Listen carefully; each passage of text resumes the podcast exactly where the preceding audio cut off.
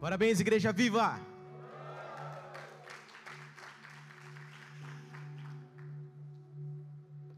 Hoje o tema da nossa ministração podia ser a missão impossível, porque é quase uma missão impossível pregar num dia como esse. Meu coração está a mil e quem me conhece de perto imagina como está meu coração uma hora dessa. É muita emoção, né? Poder falar num culto tão especial, tão, tão importante como esse, como é o dia de hoje, onde nós estamos comemorando aqui nove anos de Igreja Viva. Amém? Eu queria começar orando a Deus, agradecendo. Por isso, queria que você fechasse seus olhos nesta hora. Senhor, nós te agradecemos por esses nove anos de Igreja Viva, toda honra e toda glória a Ti. Tudo que tem acontecido nesse lugar é por meio de Ti, e nós reconhecemos isso nesta manhã, nesta hora. Obrigado, Jesus. Obrigado por cada pessoa salva neste lugar, cada pessoa alcançada que liberta, sarada, ensinada neste lugar, enviada deste lugar. Nós te louvamos, Pai, por tudo o que tem acontecido ao longo desses nove anos. E a nossa oração é que o Senhor continue, continue nos impulsionando ainda mais longe. Nós queremos estar sensíveis para avançar em direção ao futuro e em direção àquilo que o Senhor tem para nós. Nós te amamos, Jesus. Nosso coração é extremamente grato por tudo. É, o Senhor é o único digno mesmo de exaltação, de adoração. Obrigado, Espírito Santo de Deus. Obrigado, Pai, em nome de Jesus. Amém. Amém. Glórias a Deus. Sabe que eu estava é, orando por esse culto né, de hoje. E quando é aniversário ou quando é ano novo, né? A gente sempre fica falando das coisas que aconteceram lá atrás, né? E é maravilhoso, é gostoso falar das coisas que a gente já passou. É muito, gente, é muita história. Onde a gente pode fazer um bate-papo, um chatbox do jovem só para contar as histórias que a gente já vivenciou aqui como igreja viva. E mas Deus falou assim, Renato, fala sobre o futuro. Eu falei, sobre o futuro, Deus? É muito difícil falar no aniversário da Igreja Viva, ainda mais sobre o futuro, que é uma coisa que a gente não enxerga, a gente não vê, que está lá na frente e que para a grande maioria de nós é até bastante desconfortável. Por que, que é desconfortável? Porque nós estamos falando de um é, de mudanças, de transformação. Nós estamos falando aí de um, de um mundo muito dinâmico, é ou não é verdade? Então, falar sobre futuro é algo bastante desafiador. E mas a nossa correspondência em relação a tudo que está acontecendo no mundo, essas mudanças, essas transformações, ela é chave para que a gente continue avançando em direção àquilo que Deus tem para nós, avançando em direção a esse futuro. Amém? Sabe, nesses últimos dois anos a gente viu aí é, tantas mudanças por causa do Covid, né? Algo que está bem, é bem atual e nós tivemos que implementar aí aqueles os cultos, uh, os stream, né, que são esses cultos que são transmitidos através da plataforma do YouTube.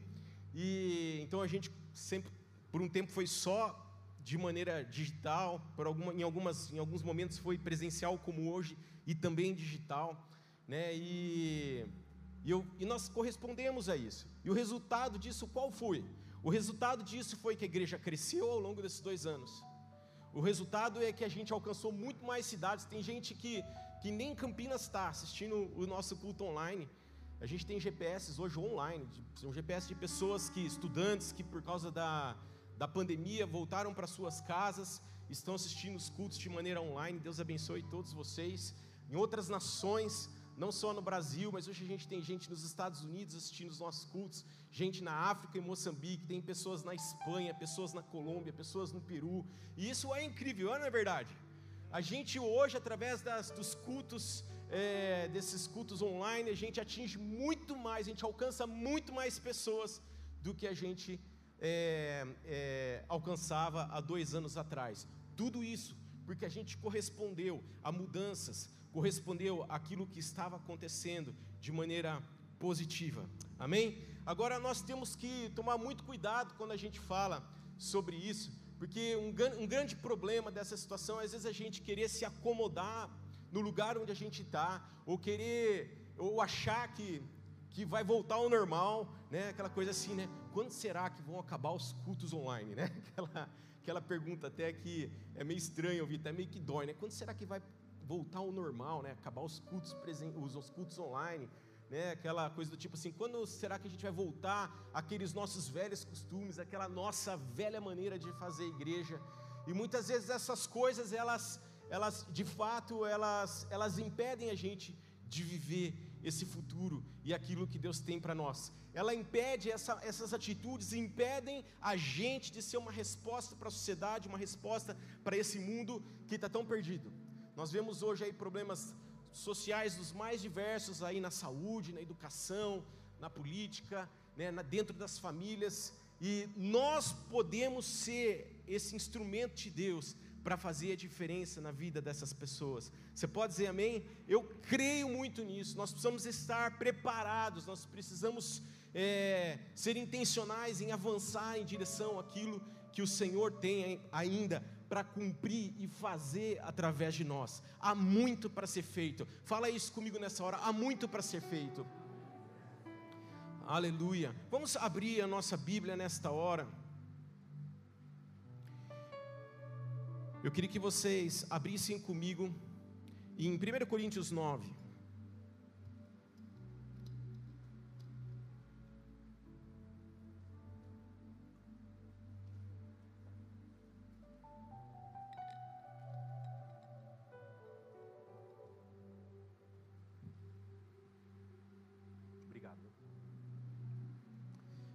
Coríntios 9, 24 a 27 diz assim: vamos lá para o versículo 24. Vocês não sabem que numa corrida todos competem, mas apenas um ganha o prêmio? Portanto, corram. Portanto, corram. Está faltando aqui na minha. É, deixa eu diminuir aqui, gente. Peraí. Para vencer, o atleta precisa ser disciplinado sobre todos os aspectos. Ele se esforça para ganhar um prêmio perecível. Nós, porém, o fazemos para ganhar um prêmio eterno. Por isso, não corro sem objetivo, nem luto com o que dá golpes no ar. Com, o 27, disciplino o meu corpo como um atleta, treinando para fazer o que deve, de modo que, depois de ter pregado a outros, eu mesmo não seja desqualificado. Aqui a gente vê Paulo dizendo assim, ela estava conversando com a igreja de Coríntios, ele está ali falando, a única coisa que importa para mim é alcançar essa coroa incorruptível, esse prêmio que é eterno. Então ele está dizendo assim: eu preciso de fato correr em direção a esse prêmio, fazer tudo para que todos sejam salvos. Não importe o que precisa ser feito, o preço que precisa ser pago para que isso ocorra. E ele, e ele fala: e eu não posso chegar no final de tal forma que eu pregue a palavra de Deus e no final ainda seja desclassificado. Tipo assim, ó, você não ganhou prêmio. E ele faz uma comparação aí com o atleta. Ele fala assim: é como um atleta que se prepara em todas as coisas para ganhar um prêmio principal. E fala nesse trecho, no versículo é, 25 fala: o atleta precisa ser disciplinado sobre todos os aspectos. Ele fala. Então, sobre é ele faz essa comparação. O atleta ele é como um atleta que se prepara em todas as coisas para ganhar o prêmio principal. E eu fiquei pensando quando eu estava lendo esse, esse trecho, né? Eu estava pensando assim, né, na, na questão das Olimpíadas que a gente tem agora daqui a alguns dias, né? Olimpíadas ali no Japão que tem muito a ver, muita relação com isso que a gente acabou de ler. E a gente vê atletas durante quatro anos se preparando para uma prova. Chega lá na, no dia da prova daquela pessoa e, e, vem gente de todos os países do mundo lá que estão é, cadastrados ali naquela Olimpíadas, que se classificaram para Olimpíadas. E eles chegam ali para ganhar um prêmio principal. Aí 90 por, 99% deles voltam para casa sem prêmio. Mas eles se prepararam durante quatro anos. É sobre isso que o Paulo estava falando. Ele estava falando, ó, e olha, eu, tem mais. Não posso chegar depois de ter pregado, ter feito tudo que eu fiz, aberto mão de, toda a minha vida, vivido tudo que eu vivi e chegar lá ser desclassificado no final. E a mesma coisa, esse atleta que se prepara em todas as coisas para estar lá no Japão e ganhar aquele prêmio e fazer o melhor que ele pode. Percebe que ao longo desses quatro anos, há uma, há uma entrega total, há uma dedicação total. Ele, deixa, ele começa a comer diferente. De repente, na, de acordo com, com o esporte dele, ele não pode comer um prato de macarrão, aquele que a gente gosta de comer domingo na hora do almoço, com bastante carne moída, cheio de gordura. Talvez o esporte dele não permita isso. Ele tem que abrir mão durante quatro anos daquele prato de macarrão.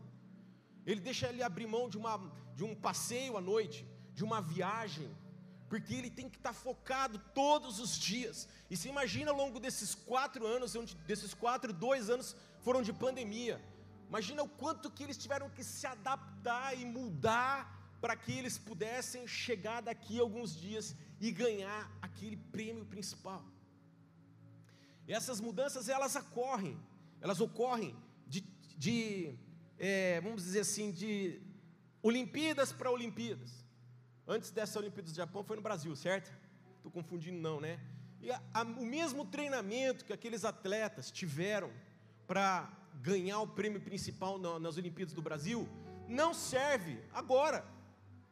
Nós estamos falando de uma geografia diferente, culturas diferentes, é, tecnologias que surgiram ao longo desses últimos quatro anos. Então, se o cara tinha um método de se preparar para as Olimpíadas no Brasil e ele ganhou lá aquele prêmio principal, a medalha de ouro, para o Japão não funciona mais. E não serve mais. Quantos estão entendendo? E na nossa vida, como cristão, é exatamente a mesma coisa. Paulo está falando sobre isso. Ele fala que a gente precisa ter uma dedicação tal, uma entrega tal na nossa vida, que vai fazer com que a gente alcance o nosso alvo. Paulo fala desse alvo. E alcançar esse alvo tem a ver com vidas sendo salvas. E a pergunta que fica quando a gente lê isso, a gente conversa um pouco sobre isso, é como eu estou me preparando para alcançar, para levar a salvação ao perdido, aquele que precisa. E percebe o que isso tem a ver com o futuro.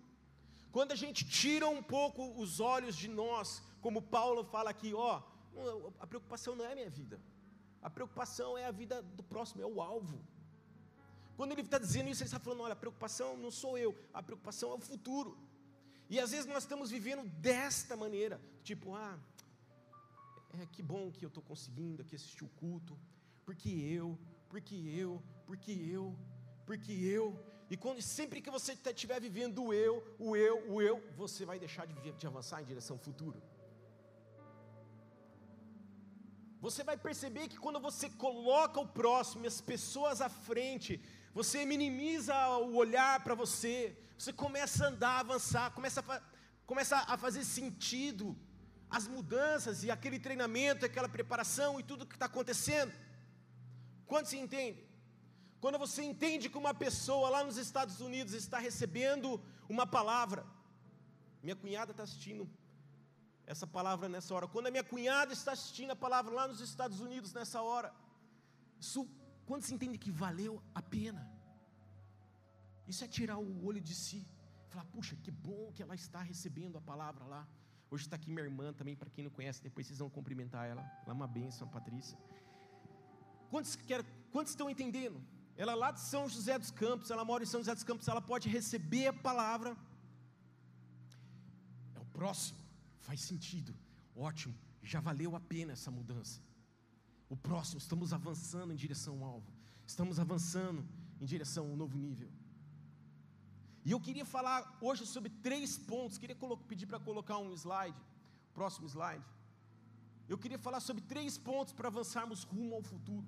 Eu queria falar sobre orientação, adaptação e estratégia. E eu queria ler um trecho com, você, com, com, com os irmãos que está ali em 1 Coríntios 2. Volta um pouquinho.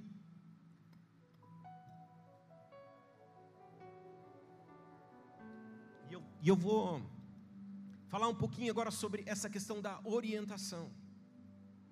1 Coríntios capítulo 2, verso 10, diz assim: Mas foi a nós que Deus revelou estas coisas por seu Espírito pois o Espírito sonda até as coisas, até os segredos mais profundos de Deus.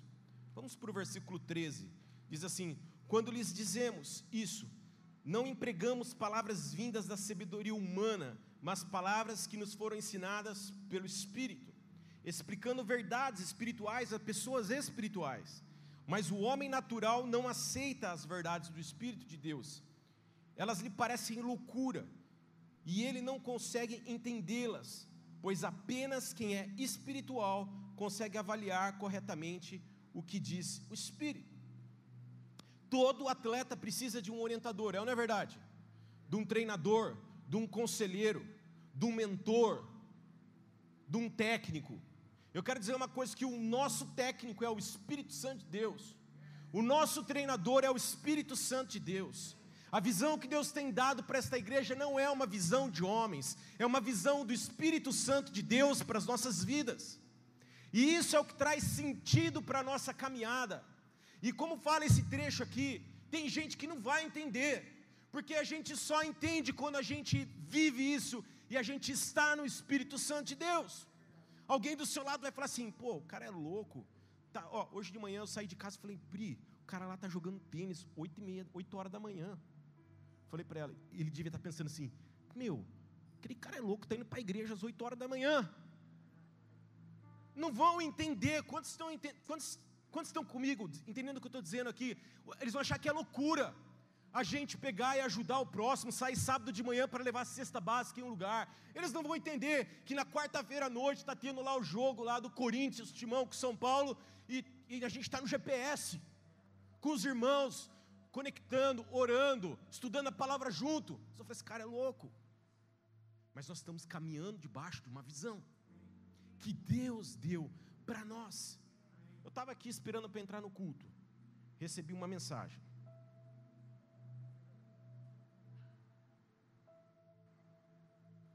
Eu vou ler para vocês, vou tomar liberdade. Sei que ela não vai ficar brava comigo. É uma mensagem que eu recebi da dona Ruth. Dona Ruth, você é uma bênção, viu? E eu queria ler um pedaço da sua mensagem, não vou ler inteira, mas vou ler um pedaço da sua mensagem aqui para a igreja. E eu quero dizer que você está com a gente aqui. Diz assim: Vamos celebrar o projeto de Deus para a igreja viva. Ela me escreveu. Ele faz tudo muito bem. Foi foi-se o tempo de choro apreensão quanto ao futuro. Olha, ela nem sabia o que a gente ia falar, hein? O Senhor é quem vai à frente para conduzir o povo no projeto que tem para a igreja local. Quem é que vai à frente? Dona Ruth estava conectada. Dona Ruth, senhora estava muito conectada com a gente, pelo Espírito Santo de Deus. Eu pensei assim, acho que ela leu a minha palavra, Dona Ruth. Mandei para ela corrigir lá. Ela escreveu assim: O amor de Deus alcança todos os povos, no meio da escuridão que cobre a terra. Incrível isso, o amor de Deus, gente. Cobre todos os problemas da terra, através da minha vida e da tua vida. Amém? Nós somos essa resposta para a sociedade hoje. Fé, esperança e amor. A nossa parte em correspondência aos projetos de Deus. Uau! A nossa parte, vamos fazer a nossa parte nos projetos de Deus aqui na terra. Gostaria muito de estar presente. Eu não vou continuar. Dona Ruth, a senhora está presente conosco. É incrível isso. Te amo, viu, Dona Ruth? Te amo. Você sabe. Além de tudo, ela é minha tia, né? Porque ela é tia da Pri, então. Ela, é ela é minha tia, está com a gente desde o começo dessa igreja viva. Parabéns por esses nove anos. Uau! Segundo ponto, adaptação. Filipenses capítulo 3, abre lá comigo, adaptação, Filipenses 3, nós vamos ler o verso 13 e 14, é um trecho bem conhecido, diz assim: Não, irmãos, não alcancei, mas concentro todos os meus esforços nisso, Paulo dizendo, esquecendo-me do passado e olhando para o que está adiante, prossigo para o final da corrida. Eu prossigo para o final, eu vivo para o final, eu vivo olhando para o que precisa ser feito. Não tem a ver com ele, tem a ver com o próximo. Percebe que quando a gente coloca o próximo para nossa frente, nós estamos falando do futuro. Ele continua. Esquecendo, é, desculpa, prossigo para o final da corrida, a fim de receber o prêmio celestial para o qual Deus nos chama em Cristo Jesus. Eu prossigo para receber essa coroa incorruptível, eterna, esse prêmio que ninguém pode roubar de nós. Quantos estão entendendo? E todo atleta tem que se adaptar às mudanças. Nós não falamos isso? Todo atleta, ele precisa o tempo todo, mudou a regra. Agora a bolinha não pode passar dessa linha, tem que ser até aqui. Agora tinha 20 minutos de jogo, agora tem 15. Agora mudou aqui. Gente, agora tem que jogar de máscara. Todo atleta, ele precisa se adaptar para que ele possa alcançar o prêmio. Paulo não ficava olhando para trás, ele fala: Ó, esquecendo-me das coisas que para trás ficam. Tudo bem, já fiz um monte de coisa boa. Paulo devia olhar para trás e falar: Puxa, aconteceu isso, puxa, aconteceu isso, que benção, que bom. Vou continuar andando nessa toada que está dando certo. Time que se ganha não se mexe, né? Aquelas coisas assim. Gente, não foi né, isso que Paulo estava dizendo.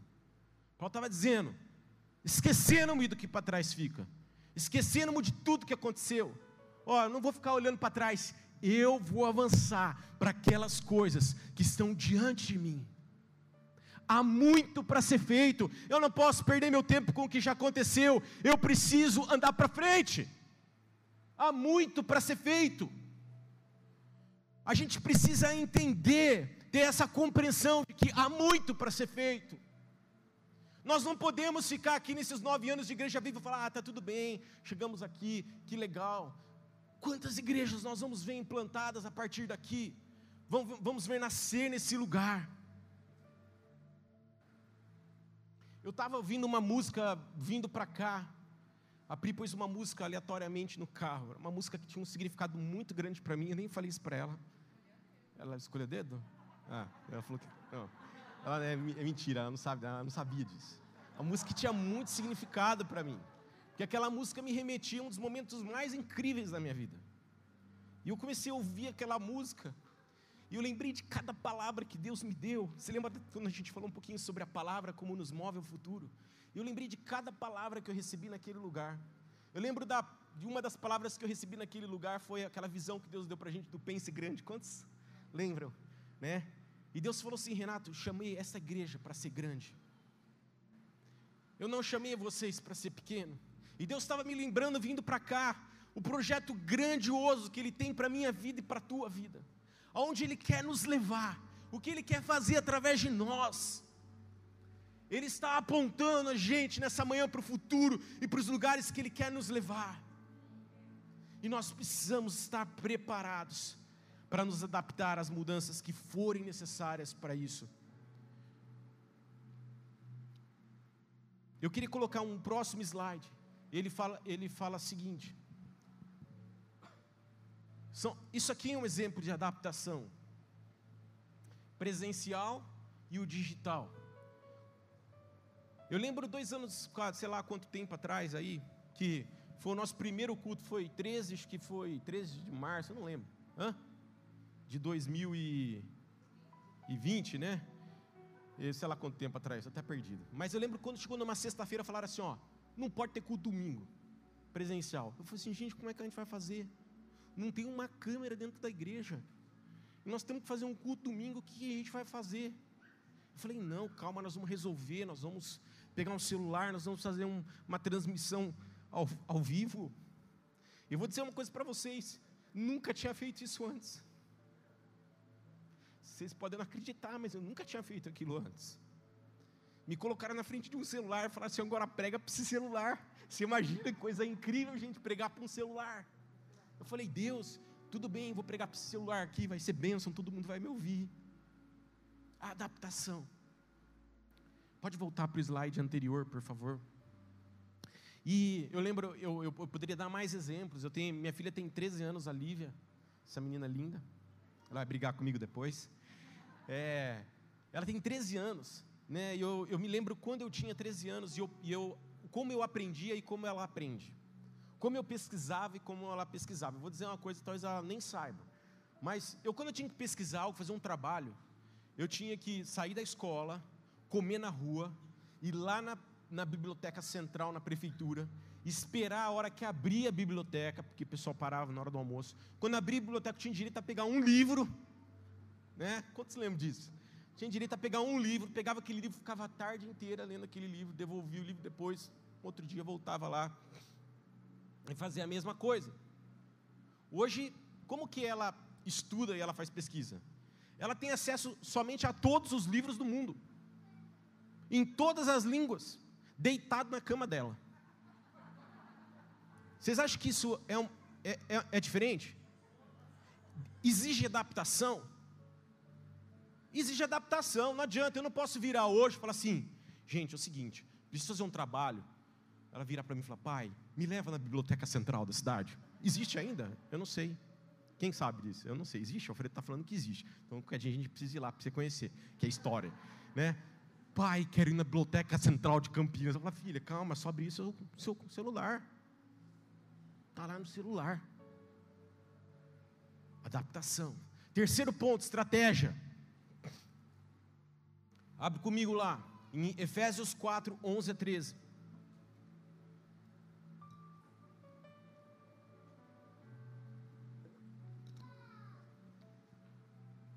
Efésios 4, 11 a 13 diz assim: Ele designou alguns para apóstolos, outro para profetas, outro para evangelistas, outro para pastores e mestres. Eles são responsáveis por preparar o povo santo para realizar sua obra e edificar o corpo de Cristo, até que todos alcancemos a unidade que a fé e o conhecimento do Filho de Deus produzem e amadureçamos, chegando à completa medida da estatura de Cristo. Pode passar para o slide dos cinco ministérios. Eu queria dizer uma coisa para vocês: essa é a nossa estratégia. Essa é uma estratégia bíblica para a gente avançar em direção ao futuro. E eu queria falar um pouquinho sobre ela.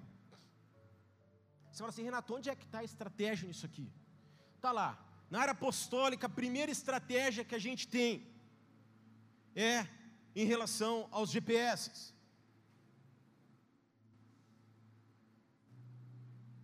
A gente tem lá a estrutura de GPS da igreja, as pessoas podem participar, metade não participa. Como é que você vai receber o prêmio principal não participando do GPS, sendo que o GPS é uma estratégia para nós?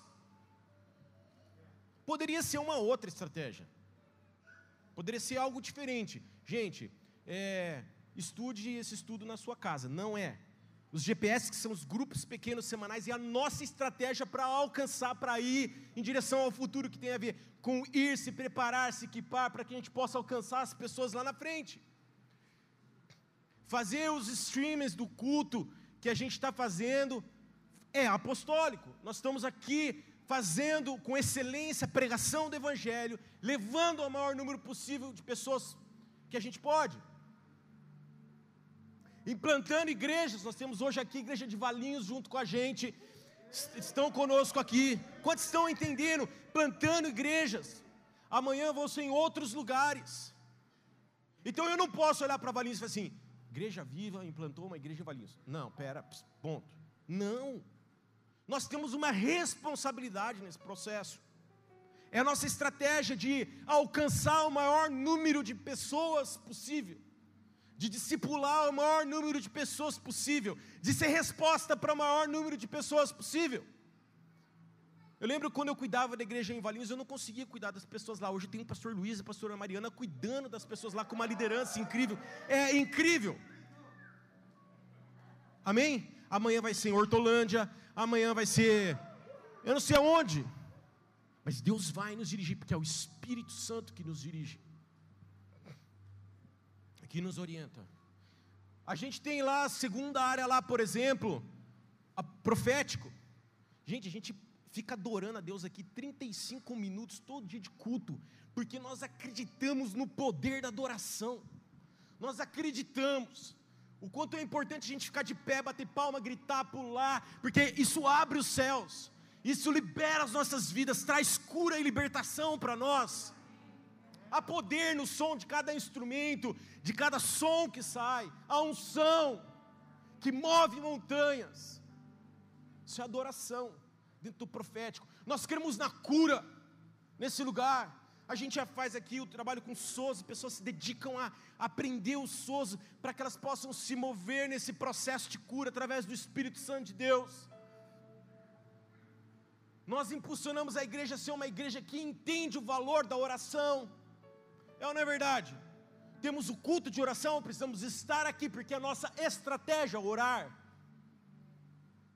Vai, vai muito além, quando você entende do, do mandamento de Deus de que a gente deve orar, nós, é, é assim que nós acreditamos que, como igreja, nós vamos alcançar e vamos em direção ao futuro, é orando.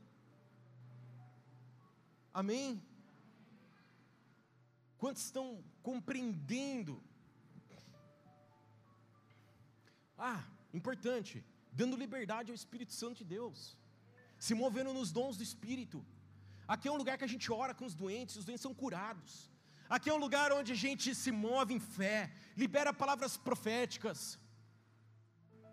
Quantos estão entendendo?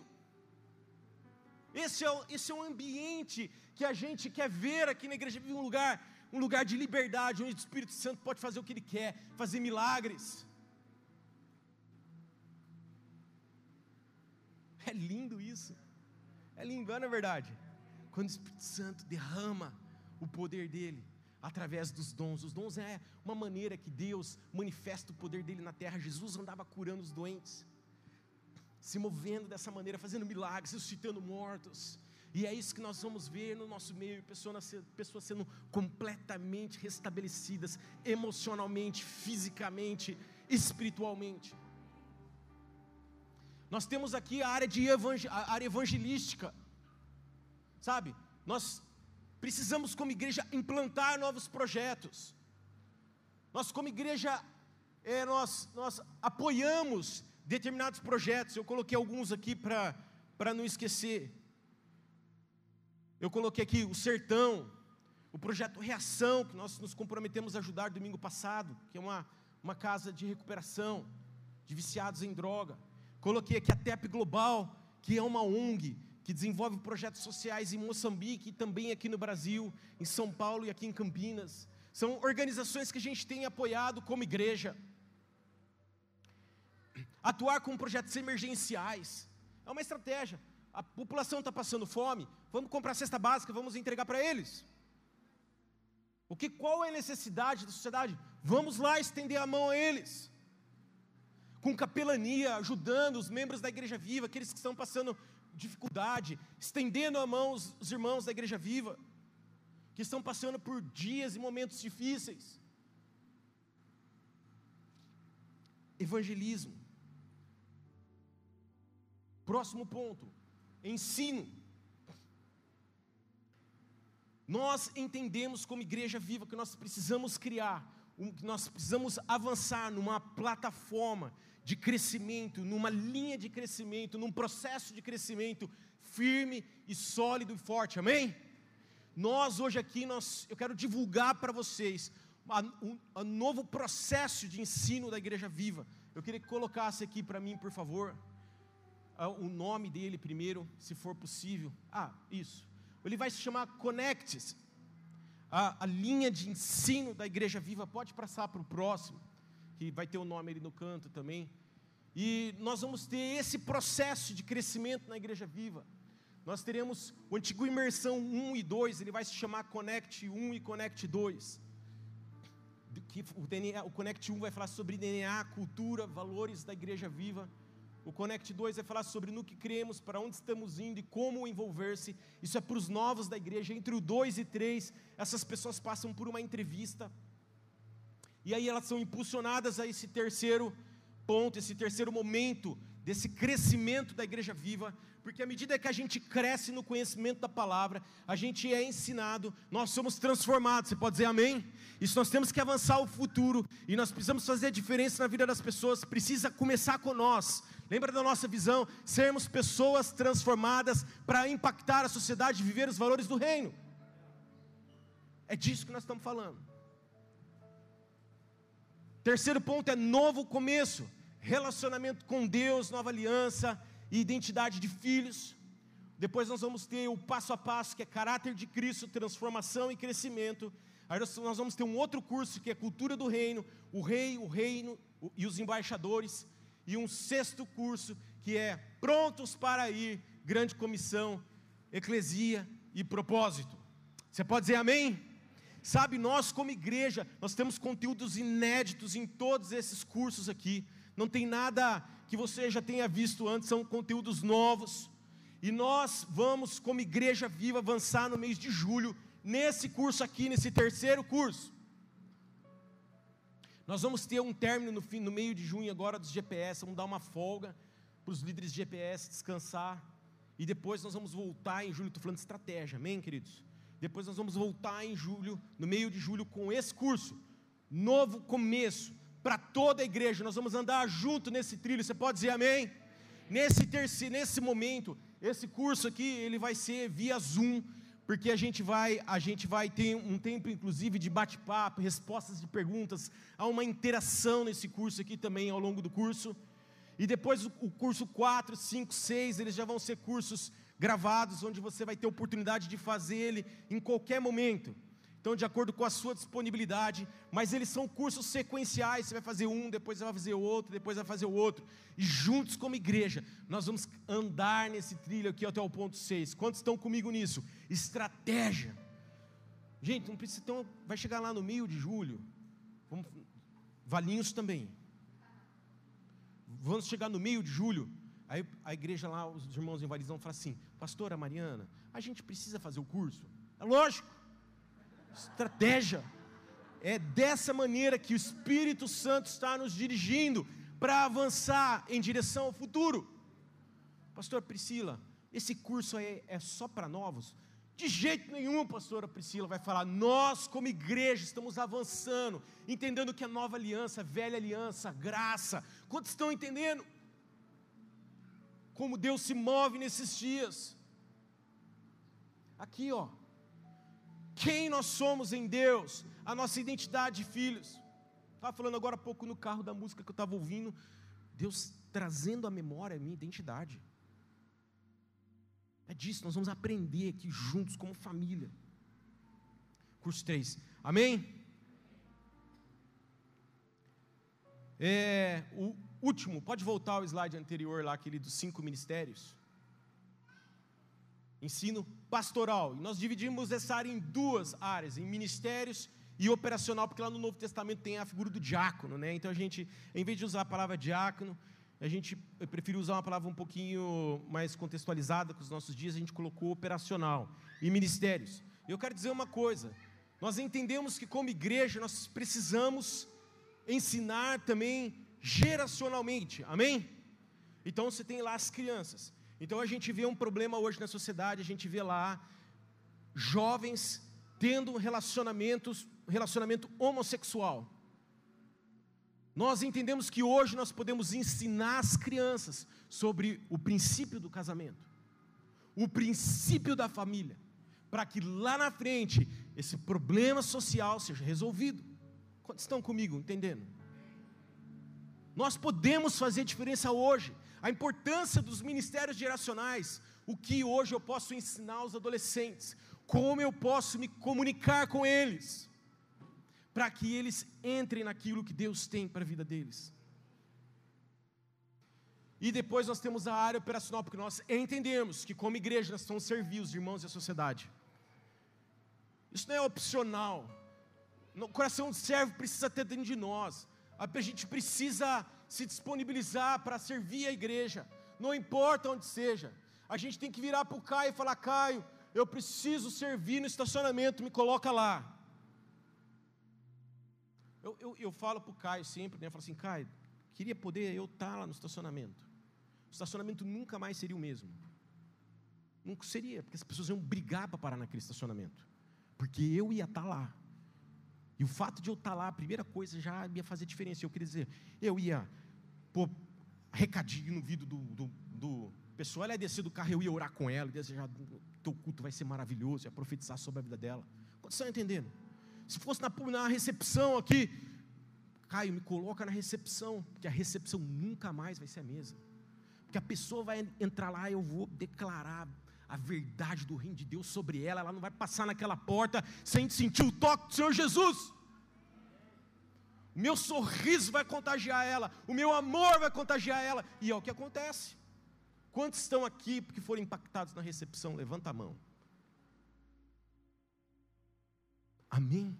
É disso que eu estou falando, da gente se levantar, servir apaixonadamente os irmãos. A gente precisa querer isso, a gente precisa desejar servir os irmãos. Porque quando a gente serve, uma das maneiras que Deus trata a nossa vida é quando a gente se coloca a serviço dos irmãos e das pessoas. É dessa maneira. Então, quando você olhar assim, você vai, gente, hoje eu fui escalado para o estacionamento. Cara, é a melhor coisa que você pode fazer é cuidar dos carros lá. Melhor coisa. Transforma aquele lugar. Faz aquele lugar brilhar como uma luz. Eu nunca esqueço, chegando na Bethel, em Reading, eu parei o carro, um velhinho veio na minha direção, e ele começou a profetizar sobre a minha vida. Eu falei, pô, nem desci do carro. Xaralabassai, que Deus vai te usar, que não sei o quê. Eu recebo em nome de Jesus. Estava com uma perna para fora do carro. É disso. Nós precisamos de um povo que se move, que serve com amor, que dá o seu melhor.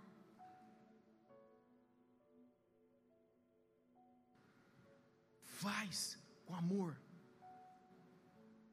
Serve com amor. Amém?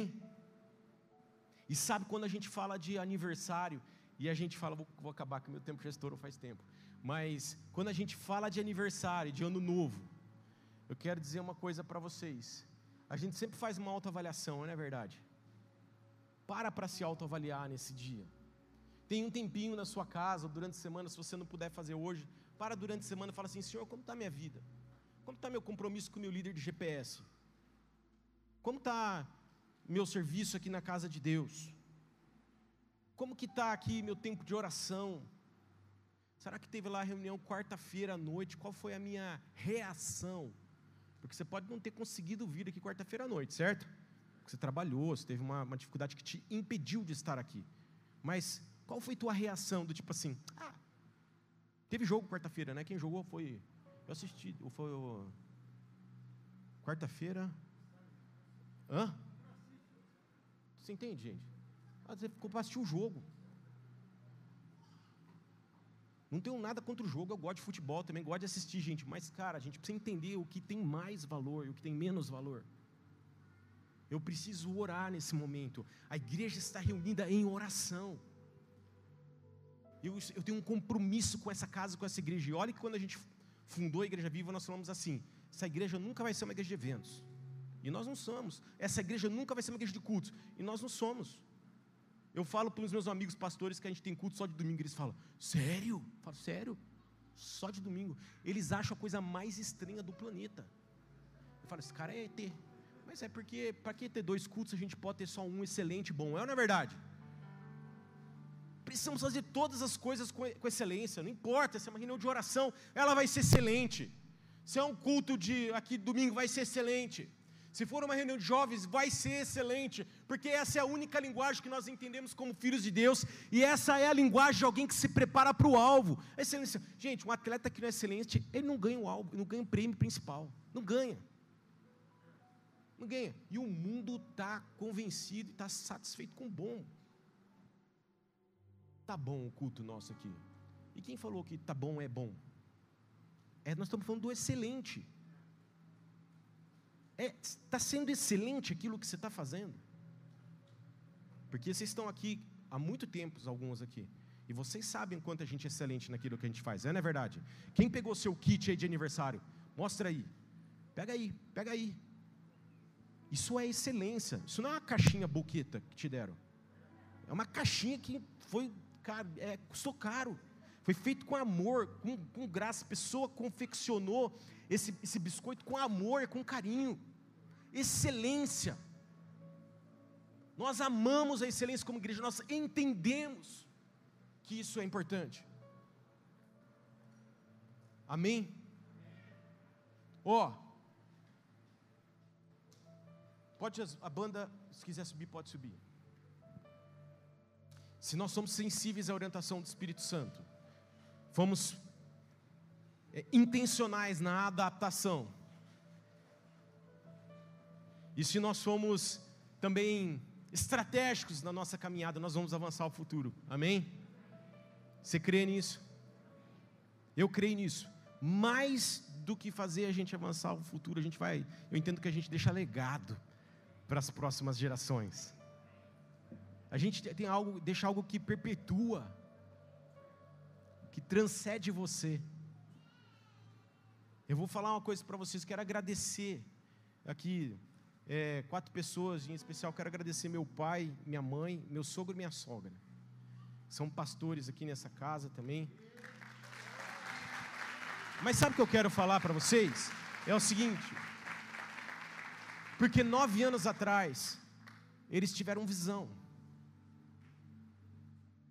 Eles entenderam e falaram assim, porque Pastor Mário poderia estar aqui no meu lugar pregando, não é verdade, Pastor Mário? O senhor poderia estar aqui pregando, não é verdade? Poderia. Ele disse que não, mas poderia. Ele poderia estar pregando aqui. Ele poderia estar conduzindo essa igreja no meu lugar. Mas eles entenderam, eles tiveram visão, eles entenderam que eles tinham que colocar eu e a Pri como pastores sêniores dessa casa.